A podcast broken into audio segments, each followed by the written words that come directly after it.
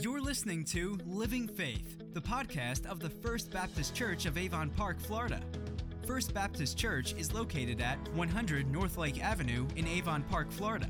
We meet Sunday morning at 9:30 a.m. for Sunday school and 10:45 a.m. for morning worship. Sunday evening services are at 6 p.m. On Wednesday, we meet at 6 p.m. for our weekly Bible study along with our immersive student and children's ministries. Find out more at www.fbcap.net or give us a call at 863 453 6681. You can email us at info at fbcap.net. We'd love to connect with you soon.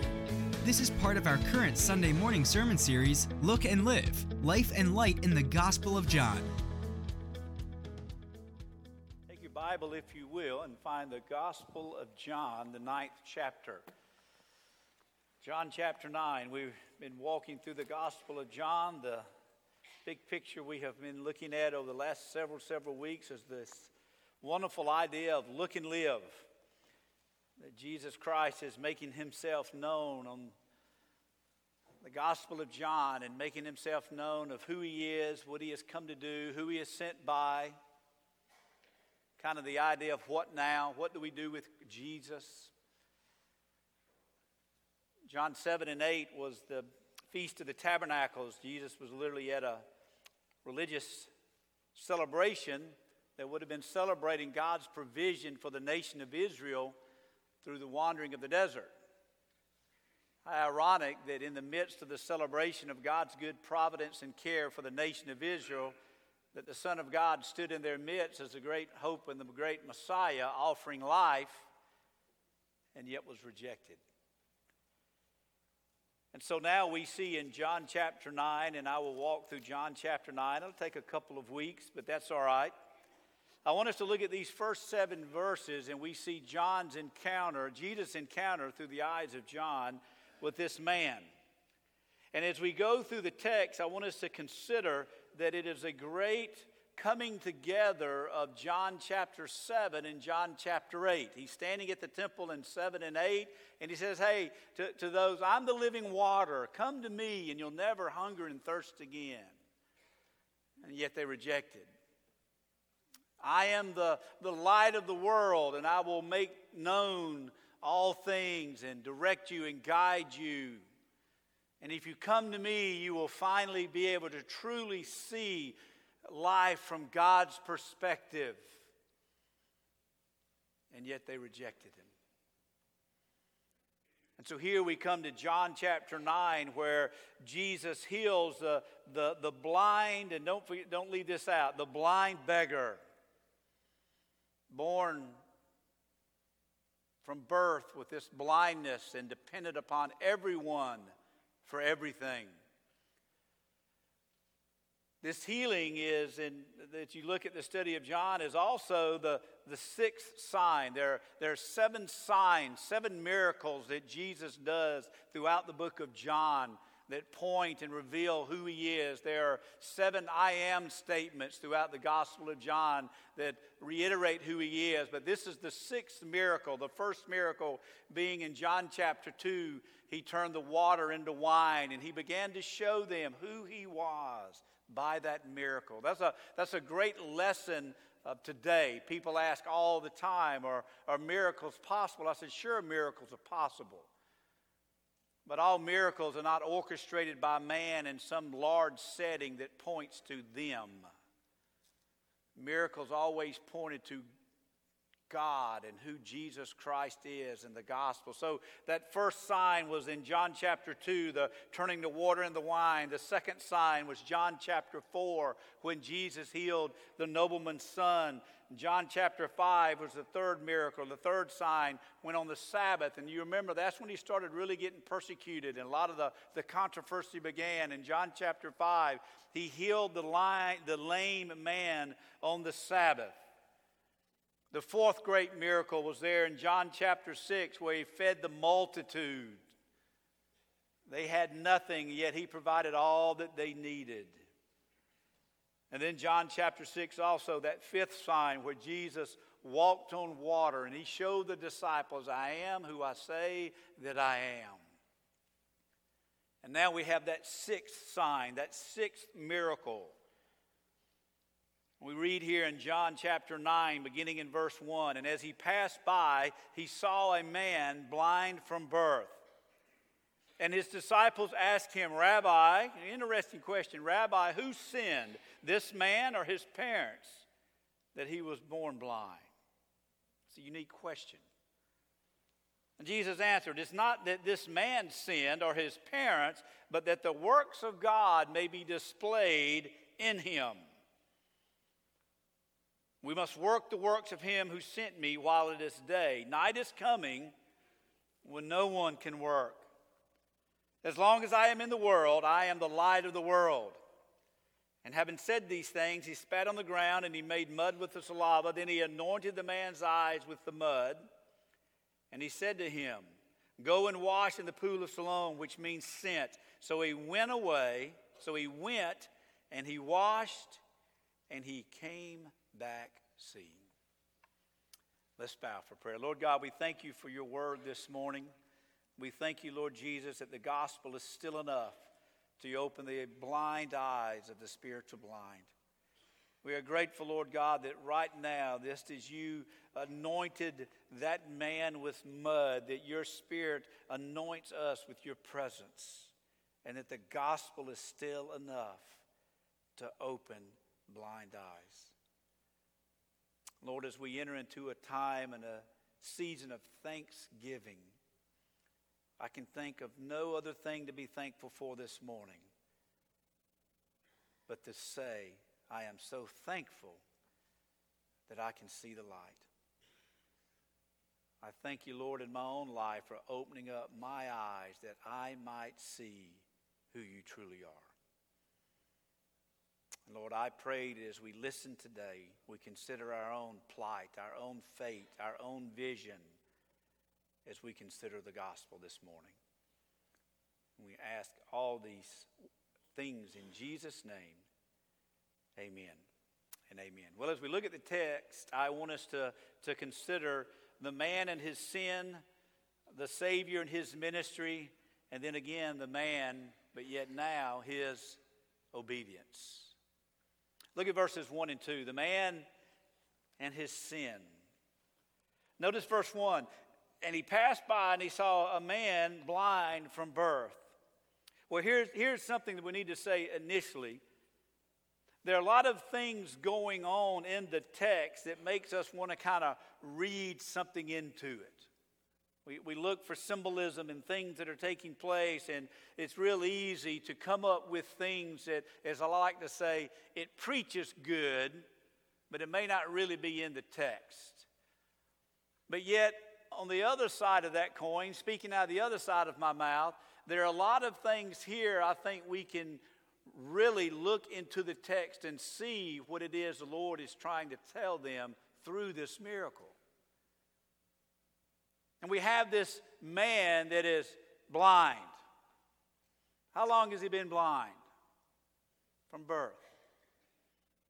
And he was born blind. It's a, it's a permanent condition. It's, it's a physical condition that he has been born with since birth, and it is de- debilitating and crippling, and it is outside the realm of his control, and it is a permanent, ongoing condition that he is just in looking at John 7 and 8 and, and looking into what, what Christ is doing through this miracle, I cannot help but to think our spiritual condition. Born in sin and helpless and blind into the world that we live until we meet Jesus. Isn't that good? That, that preaches good, doesn't it? He had come into a, a, a, a, religious setting where they thought they had all the answers, and they could not recognize the Word of God standing in front of them. And yet we see a man born in sin, a man that is born and blind in birth. And it is crippling physically, but more importantly, what Christ is showing us spiritually. Notice verse 2 as we consider this man and his sin. Now, we have to understand the context of what's going on in this current setting. It is the Word of God for us here today, just as it was then. But if we understand what's going on then, we can kind of apply it more clearly today. They asked a disciple, Rabbi, teacher. They considered him a, a great man, a learned teacher. They, they hadn't grasped that he was the Savior yet. Who sinned, this man or his parents, that he was born blind? Well, here's what's going on there in that current setting of the day, if that man was born blind, something happened that caused it. He did something. That sounds kind of odd to us today, but there was really three major rules of thought that were going on currently at the time of this writing. The Babylonian Greek influence, uh, influential aspect of the day, that uh, of the world, was this idea of like reincarnation. That if you were born blind or debilitated or if something physically was wrong with you, it was, it was punishment from God. And it was punishment for something you had done in the past. And so your, your previous life, you did something against God, and so your next life, you're born blind. And so anyone that was born blind or born lame or had something wrong with them, the world just looked at them and said they did something wrong. That's why you're always in the scripture and you see that they're begging for everything. No one really took care of them, they were just left on their own. The Jews were no better, though. The disciples and what they had been brought up learning, they were really no better. They had a, an understanding that something that their parents must have done. So if your parents had done something wrong against God, then your offspring would have been born with something wrong with them, and that would have been God's punishment. But so I would assume then, when, when the religious leaders started having children that had problems in order to cover their tracks, they kind of came up with a third option. Well, the child must have done something in the wound that would enable it to do something wrong so that it was born blind. Isn't that crazy to think about? And so naturally, the disciples, they've already, Jesus has already proven that he's pretty sharp about things. And so the disciples said, Who sinned? This, who, who sinned? His parents? Or did he sin that caused him to be born blind?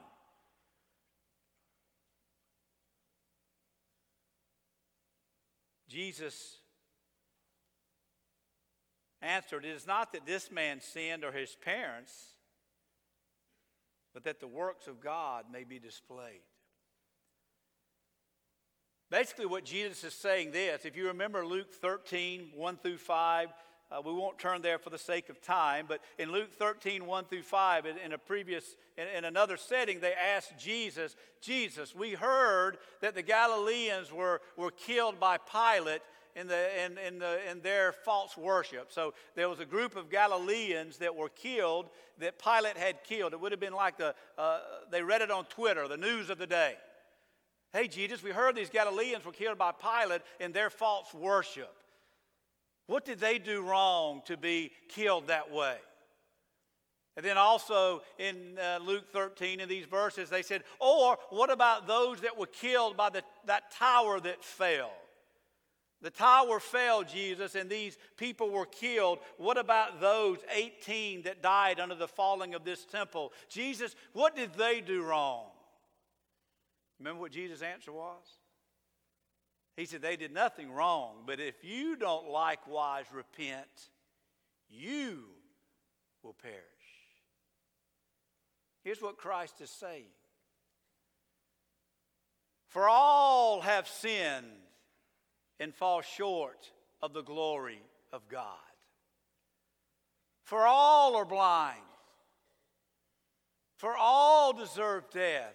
Those Galileans deserved it. Those, those people on the temple deserved it. That man that was born blind. For all have sinned and fall short of the glory of God. And Jesus says, That is why I say, I am the light of the world. I am living water. What Jesus is saying is this man has just done nothing other than be this man. Mankind has done nothing other than just be mankind. Since Genesis chapter 3, what, what, what do these people do wrong that have to live in this country that they were born in that country? And what have these people done wrong that are born this way? Or these people done wrong or done that? And God would say, Nothing, for all mankind is in need of a Savior. I can imagine the disciples going, Wait a minute. A man and his sin but what makes the good news of Jesus Christ in John chapter 9 so wonderful is that it doesn't stop there. Could you imagine if I, if I stopped the message right now that we all are sinners and fall short of the glory of God? Let's pray. Go have a great Thanksgiving. But it doesn't stop there. What if, we, what if we just stopped at John chapter 8 and the disciples somehow that was all they knew? He was rejected? The religious people wouldn't receive him for who he was, but it doesn't stop there. Not only do we have the man and his sin, but we have our Savior and his ministry. Look again at verse 3. It is not this man that has sinned or his parents, but notice this in verse 3 but the works of God may be displayed. This man was born blind so that I can be Jesus Christ and Lord of Lords. We have been born in separation of a holy, righteous God because of our sin, so that Jesus Christ can conquer death and pay the price for our sin on a cross and shed his blood and his broken body so that we may receive life. I think as we look at the context here, I think Jesus is kind of saying it in two ways. This individual man was born so that I may be glorified. Yeah? He's saying, listen, this man was born blind because at this exact moment and in this exact day, I knew I was going to be here and look at that man. This man was born so that I might be glorified, but he is also saying universally in the standpoint that God will always be glorified. And it's not about what we have done, but what he is saying is no matter what we have done, through all things, God needs to be glorified.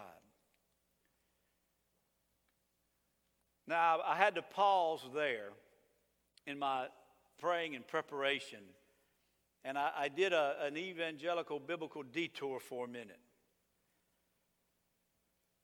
This man was born blind so that the works of God may be displayed, that God's glory can be manifested, God's glory can be revealed, God's glory can be made known. When Jesus Christ healed that man, I guarantee you, Jesus Christ was made known in that area. All redemption screams and worships the glory of God. All creation points to the glory of God. Remember, one of my favorite scenes is Triumphant an entry, and they said, Jesus, you make them hush. They, they, they're not praising you as a king. They need to just hush. What did Jesus tell them? Listen, if they don't say a word, who will cry out? Rocks will cry out to the glory of God. Creation screams and adores and worships the glory of God. Whether we will or not, God is always glorified. I want us to look at some scripture. I'm going to read them kind of quickly. You want to write them down, that's fine. Again, uh, if, if, you're a technology type person on your smartphone, if you have a pad, I download all of my sermon notes every Sunday morning before I preach it. You can go to pastorjohnbeck.com on your phone right now and follow along, but don't go to Facebook, okay? Lay that off to the side of your Bible open because a lot of times I talk very fast and give a lot of stuff. And several months ago, I realized just y'all can have everything that I've, I've, I've studied and follow along. It'd be easier.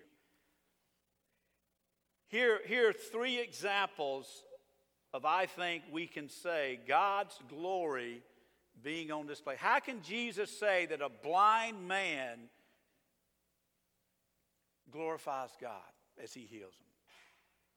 I think there, there are examples throughout Scripture that we need to learn from today that help us understand that we need to be glorifying the Lord Jesus Christ by the way we live our life. One, through suffering and affliction. This man was born blind.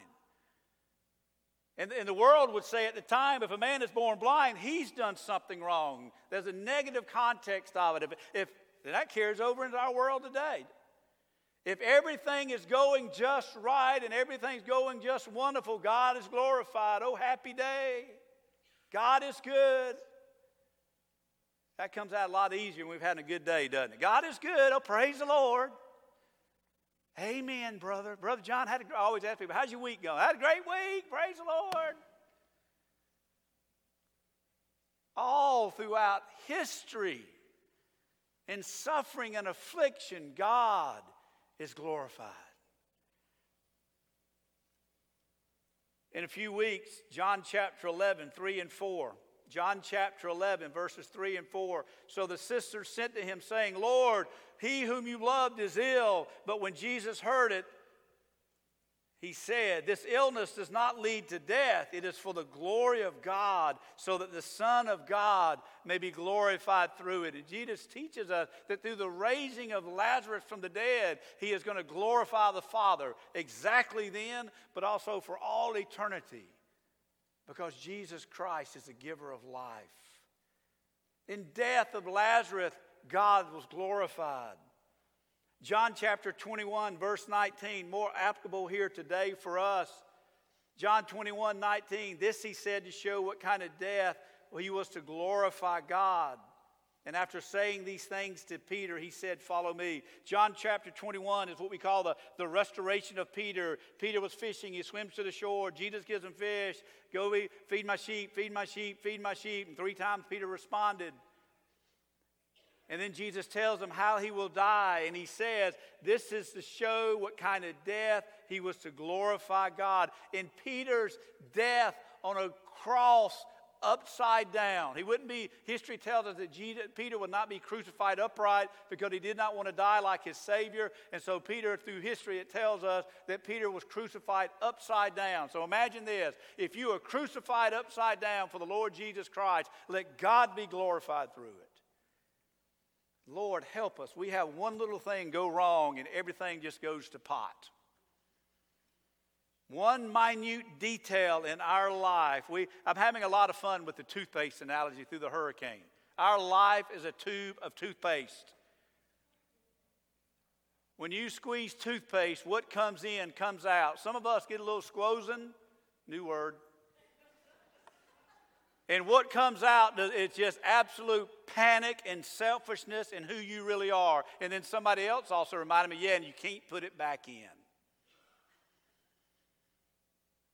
The scripture is full of examples to where things do not happen the way that we want them to happen, but yet in all things let God be glorified. John chapter 12, notice that Jesus in his suffering, John 12, 27, and he says, Now is my soul troubled, and what shall I say? Father, save me from this hour. But for this purpose I have come to this hour. Father, glorify your name. Then a voice came from heaven I have glorified it, and I will glorify it again. In the midst of Jesus' earthly suffering, the Father is glorified. Again, another passage, probably more applicable to us because it's after the resurrection and crucifixion of Christ, 2 Corinthians chapter 12. 2 Corinthians 12, verse 9. The Apostle Paul, but he said to me, My grace is sufficient for you, for my power is made perfect in weakness. Remember 2 Corinthians 12, 9, the thorn in the flesh? Anybody have a thorn in the flesh?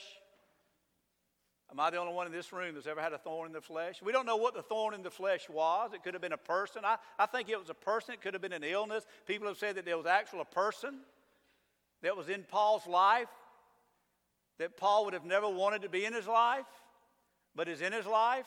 It could have been a physical ailment. Some people said they think it was Paul being blind, and you can read that Paul had troubles with his eye. Whatever was going on in Paul's life, there was something in his life that he did not want to be there, but it was there anyway.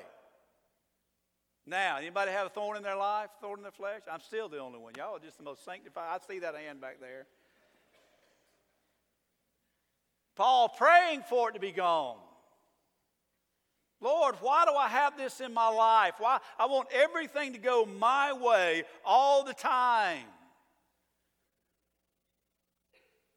2 Corinthians 12, 9 and 10.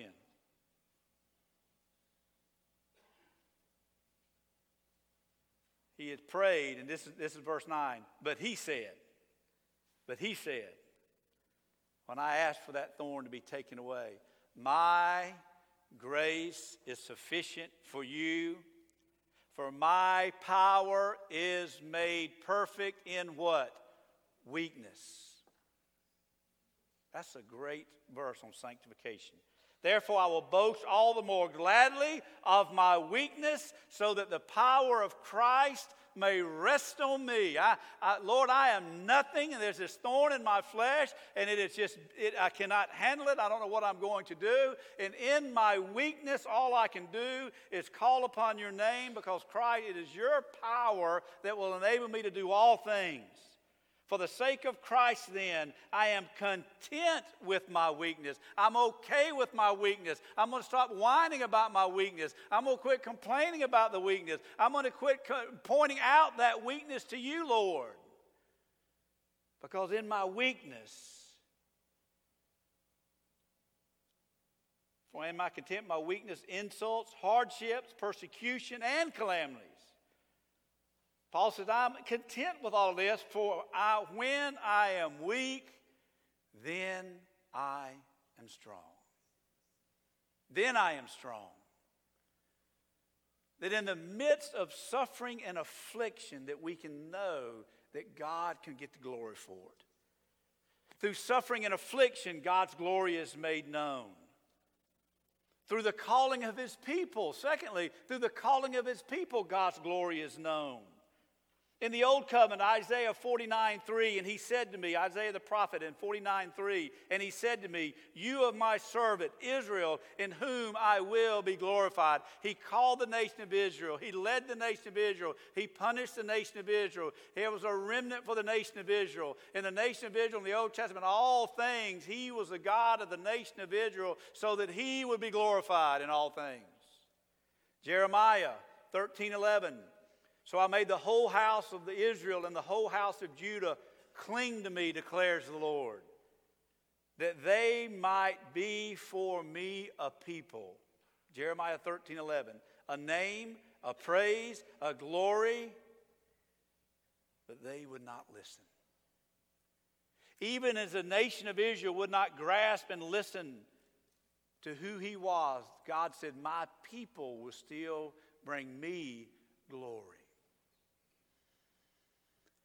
Well, I got news for you. We don't live in the old covenant. And we're not the nation of Israel. We don't need to be the nation of Israel because we're new covenant people. And just as God looked over the nation of Israel, his chosen ones, he looks through the blood of the Lord Jesus Christ at his chosen ones and said, You, when I call you, you will give me glory. Ephesians 1, verses 3 through 10. Listen to these words. Blessed be the God and Father of our Lord Jesus Christ, who has blessed us in Christ, union with Christ, with every spiritual blessing in the heavenly places, even as He chose us in Him before the foundation of the world, that we should be holy and blameless before Him. In love, he predestined us for adoption to himself as sons through Jesus Christ according to the purpose of his will. Now let's stop there before I read six. From the very beginning, God had a plan when man sinned in Genesis. He had a plan. He did not have to do like we do and get our little Google calendar. I've got, I've got Google Calendar that syncs to everything. If I had my phone with me right now, I could, I could actually put in there Google Calendar, preach John 1, 1 through 7, from 10, 15 to 11. Send notification past 11, but I don't do that because I want to keep preaching. Or 10 to 12, I should say. And I, I, look at that, and every day I can look at my calendar. Okay, I got to do this, I got to do this, I got to do that. I have everything planned out all weekend for the all next week. And the first thing that happens Monday morning, guess what happens that calendar? Out the window. Well, what'd you get done this week? Well, I had a, boy, I had a great plan. Here, here's what God did I have a plan. I've chosen the people, the nation of Israel.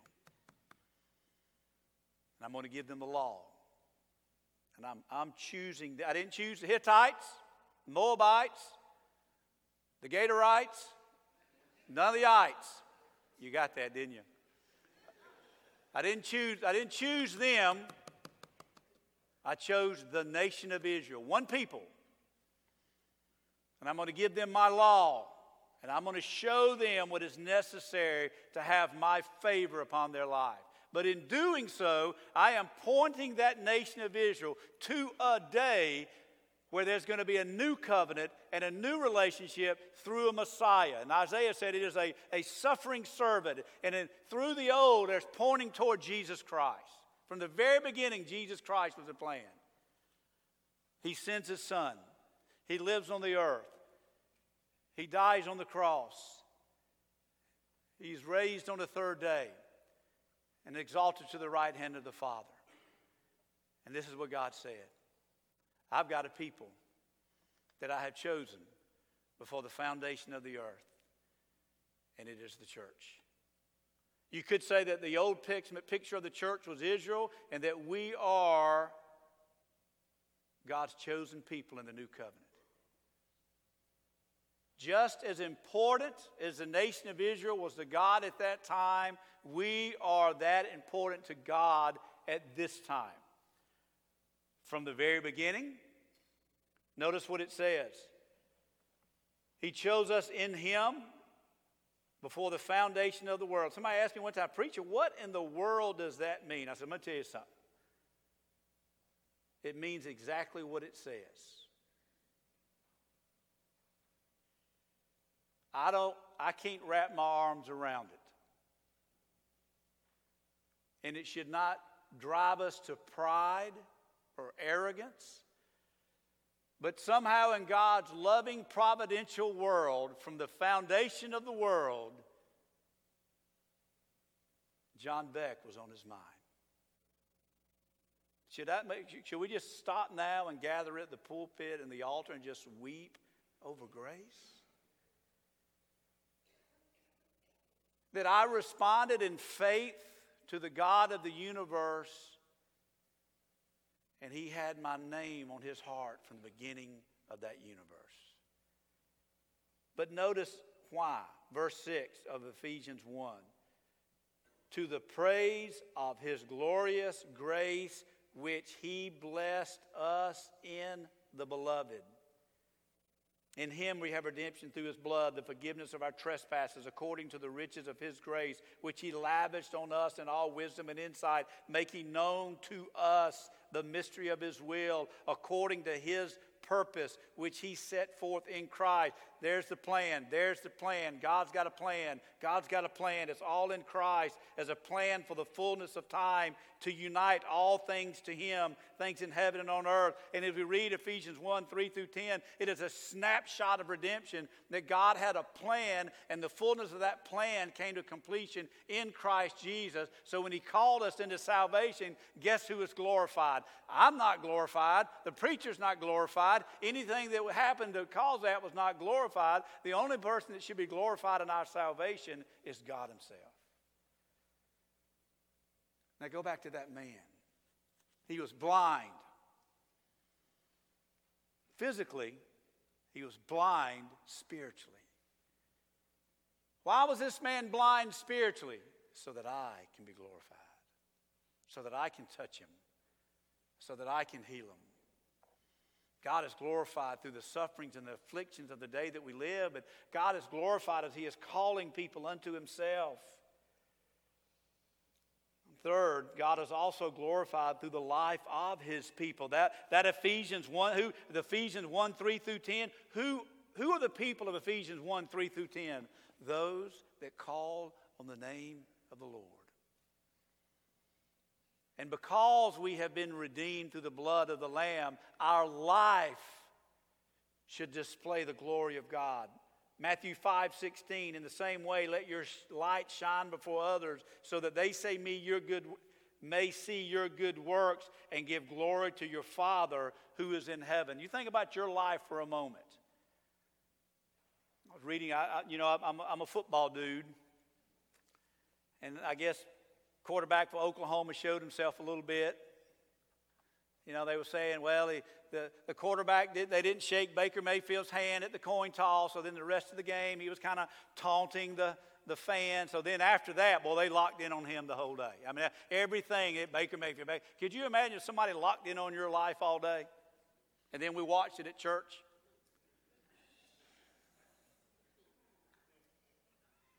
My oh my, we'd have to have an invitation by name. I wouldn't know you do. That'd be like them old Baptist churches back in the day. Charlotte and Sabrina, y'all just need to come on up, sisters. We just start calling people out by name. Could you imagine that? All right, so that's the negative. Think of the positive. What if we understand I'm His? That I was blind and now I see, and I can live my life in such a way that everything I do, I can do to glorify and honor the Lord. Now, I'll give you a little secret about Jon's life. Here's a secret of Jon's life. Whenever I try to be real spiritual, it never happens. When I just, when I say, okay, I need to be very spiritual right now because somebody's looking at me, it never happens. But when Jon is just living the life of Jon, that's when God uses it the most. Sometimes for the good, sometimes not so good. And I found out a long time ago if Jon would just quit trying not to be Jon, but just be Jon loving and following Jesus, and everything I do, it's kind of like one of the benefits, uh, disadvantage of being a preacher is you ever cussed in front of a preacher? I was in a golf league in, in Indiana, and, and, everybody knew I was a preacher. You know, how nobody wanted to play golf with me. You know why? It's like, oh gosh, I just, I'm sorry, I'm sorry.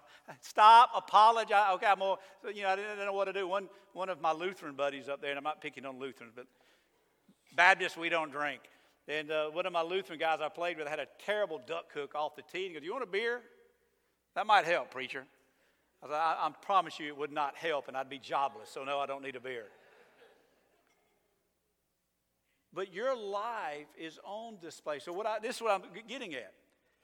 If Jon just is living the Christian life out, and I get up every morning and say, yeah, I'm just going to live the Christian life out. I know what I need to be doing. It's not rocket science. I know what I need to be doing. The Bible has revealed to me what things I need to be doing. It's not hard. Just love the Lord, love the things that He loves, strive to be holy, fruits of the Spirit. It is not hard, people.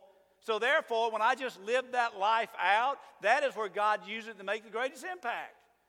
There'll be times when I'm preaching that I might have in my notes highlighted in red, say this. This is so profound. You thought of this Tuesday morning. It's going to bring revival to the nations. And I'll say it and I hear crickets chirping.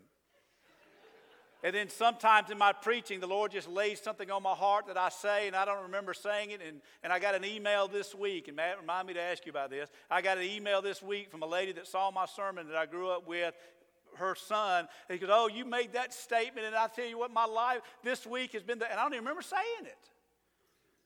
So I'm thinking maybe Matt posted Adrian Rogers' sermon online or something. I don't know what he posted, but she said, You said something about something. And I'm thinking, Thank you, Lord, for me just being in tune with the Spirit and saying something out of the manifestation of obedient life. That's the life God uses for His glory. Just be who you are as you follow Jesus. But if you be who you are without following Jesus, it is a dumpster fire. And God is not glorified, Satan is. We looked at that last week. Let your light shine so that people may glorify your Father in your good works.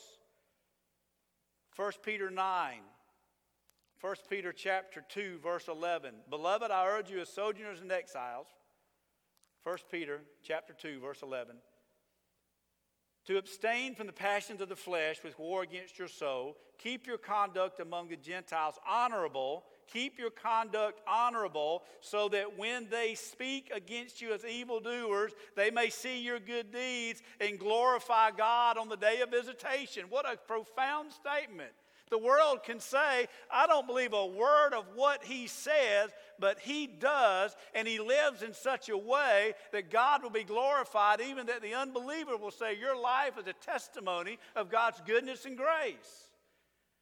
It's kind of the idea of the world that we live in. I know what truth is. I know what the Bible says, and we need to defend it and we need to talk about it, but we need to do it in such a way that we're not mean and mean spirited and evil about it, but we're doing it in such a way that people realize this guy really believes what he says God has said, and God will glorify your life through it.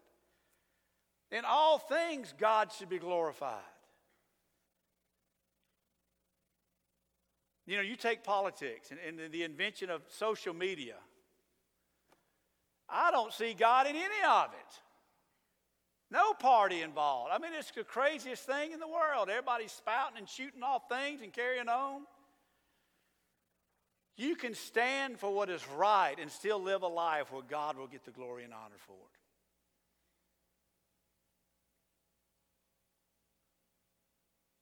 Notice in verse 4 before we get to the man and his obedience. It's a, a point I want us to, as we look at Jesus and his ministry, we must work the works of men who sent me. We're back to John.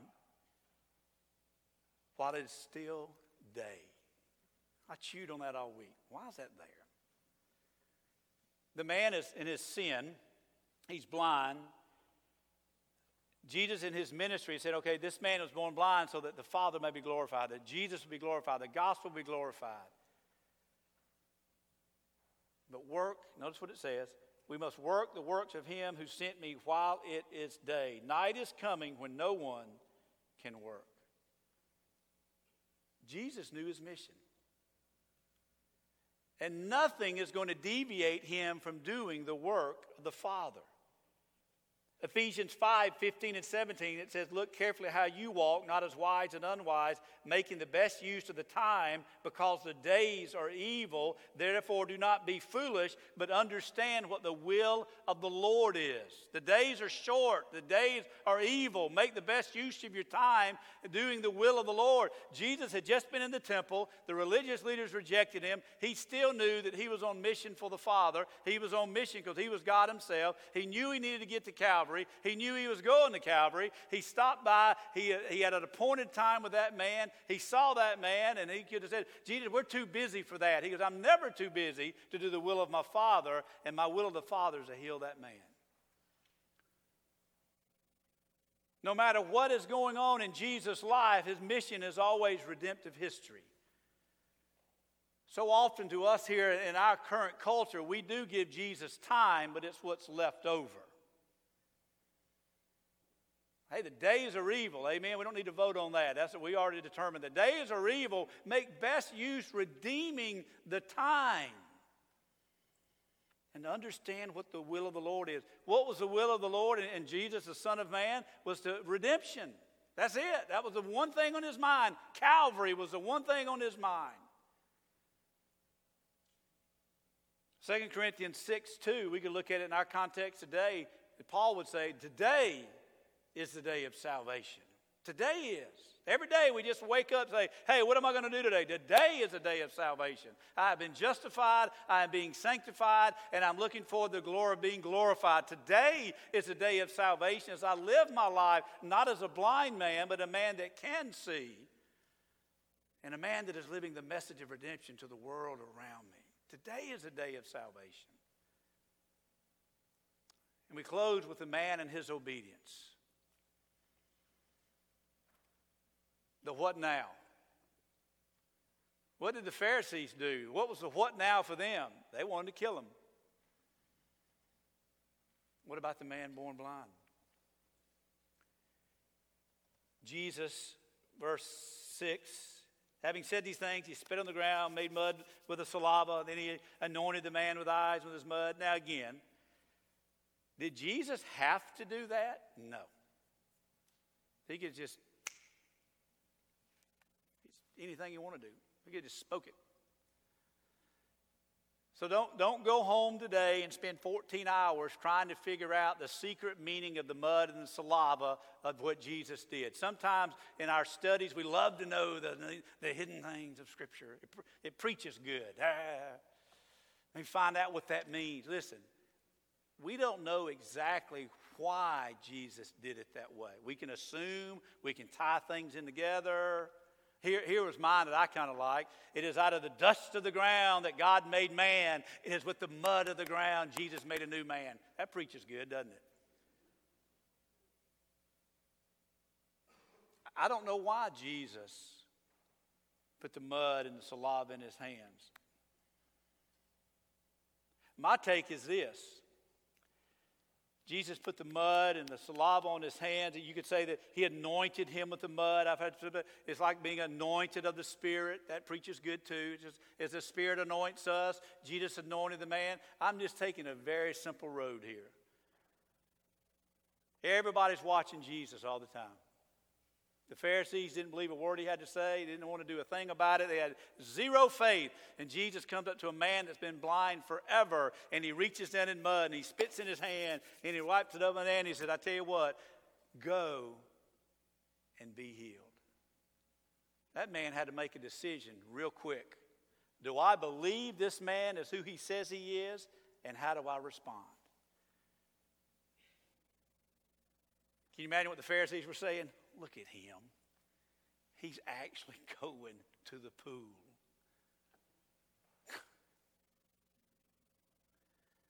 the man had faith. The pool that Jesus sent them to, again, we don't need to spend too much time trying to figure out the secrets, this spiritual meaning, the, the pool of Siloam was built by Hezekiah as a way that uh, the, the, the spring Gihon would have, have continue to bring water into the city. So, so Hezekiah built this little pool here so that they would have water if they were under siege. And so Jesus sent him to that pool. And he came out, and notice what it says. And we're going to finish over the next couple of weeks because right now, all the man can do is see. And he can see. Why the mud? I think God was allowing us to see what true obedient faith is. It's kind of like he told Peter, Come and follow me. Come, and I will make you fishers of men. Go to the pool, and you will be healed. Some of us, and I know we have visitors that may not necessarily be Baptist, so if you're not Baptist, I'm not talking to you. Some of us think that that means Come forward. Now, this is what that means get saved and go live the life out. That's how we know who believes that Jesus Christ is Jesus Christ. Well, I'm I came forward 14,000 years ago and I'm saved. No, you just didn't, you know, Jesus said to go and go. He didn't mean just, I don't know what, what, what that go is. But it, it's, it's come to Christ by faith, go. That man went by faith, received that grace, and he was never the same. I think some of us today in our current evangelism culture, we make a decision for Christ. This would be the way it would play out in some of our evangelical churches. And the blind man, he went to the pool and he said he met Jesus, and then he went back blind and begged the rest of his life. When you can see the light, your life is different. And you live differently. And it's not out of, of, of, of drudgery or, deter, you know, legal. You, you live differently because you have seen the light. I made these thoughts. The religious Pharisees, they had everything and would not respond. Yet a blind, begging sinner had nothing, and he embraced through faith. They were blind and thought they could see. The beggar knew he was blind and knew he couldn't see. What a picture. Dead faith and alive faith. Chapter 7 and 8 talk about the living water and the light of the world. Jesus is the living water. Go and wash. I am the light of the world. Man, go and see. Now think about this. He's been blind since birth, and he's got mud on his eyes, and he goes to the brook and he, he washes off his face, and for the first time he can see. What a great picture of salvation. You know, what can wash away our sin? Nothing but the blood of Jesus. John 7 and 8 is religious discourse and teaching on who he is. And John 9 is just the gospel laid out in practical terms. You are blind from birth, and I am the Savior. Come and see, and you'll live forever. Let's stand as we pray.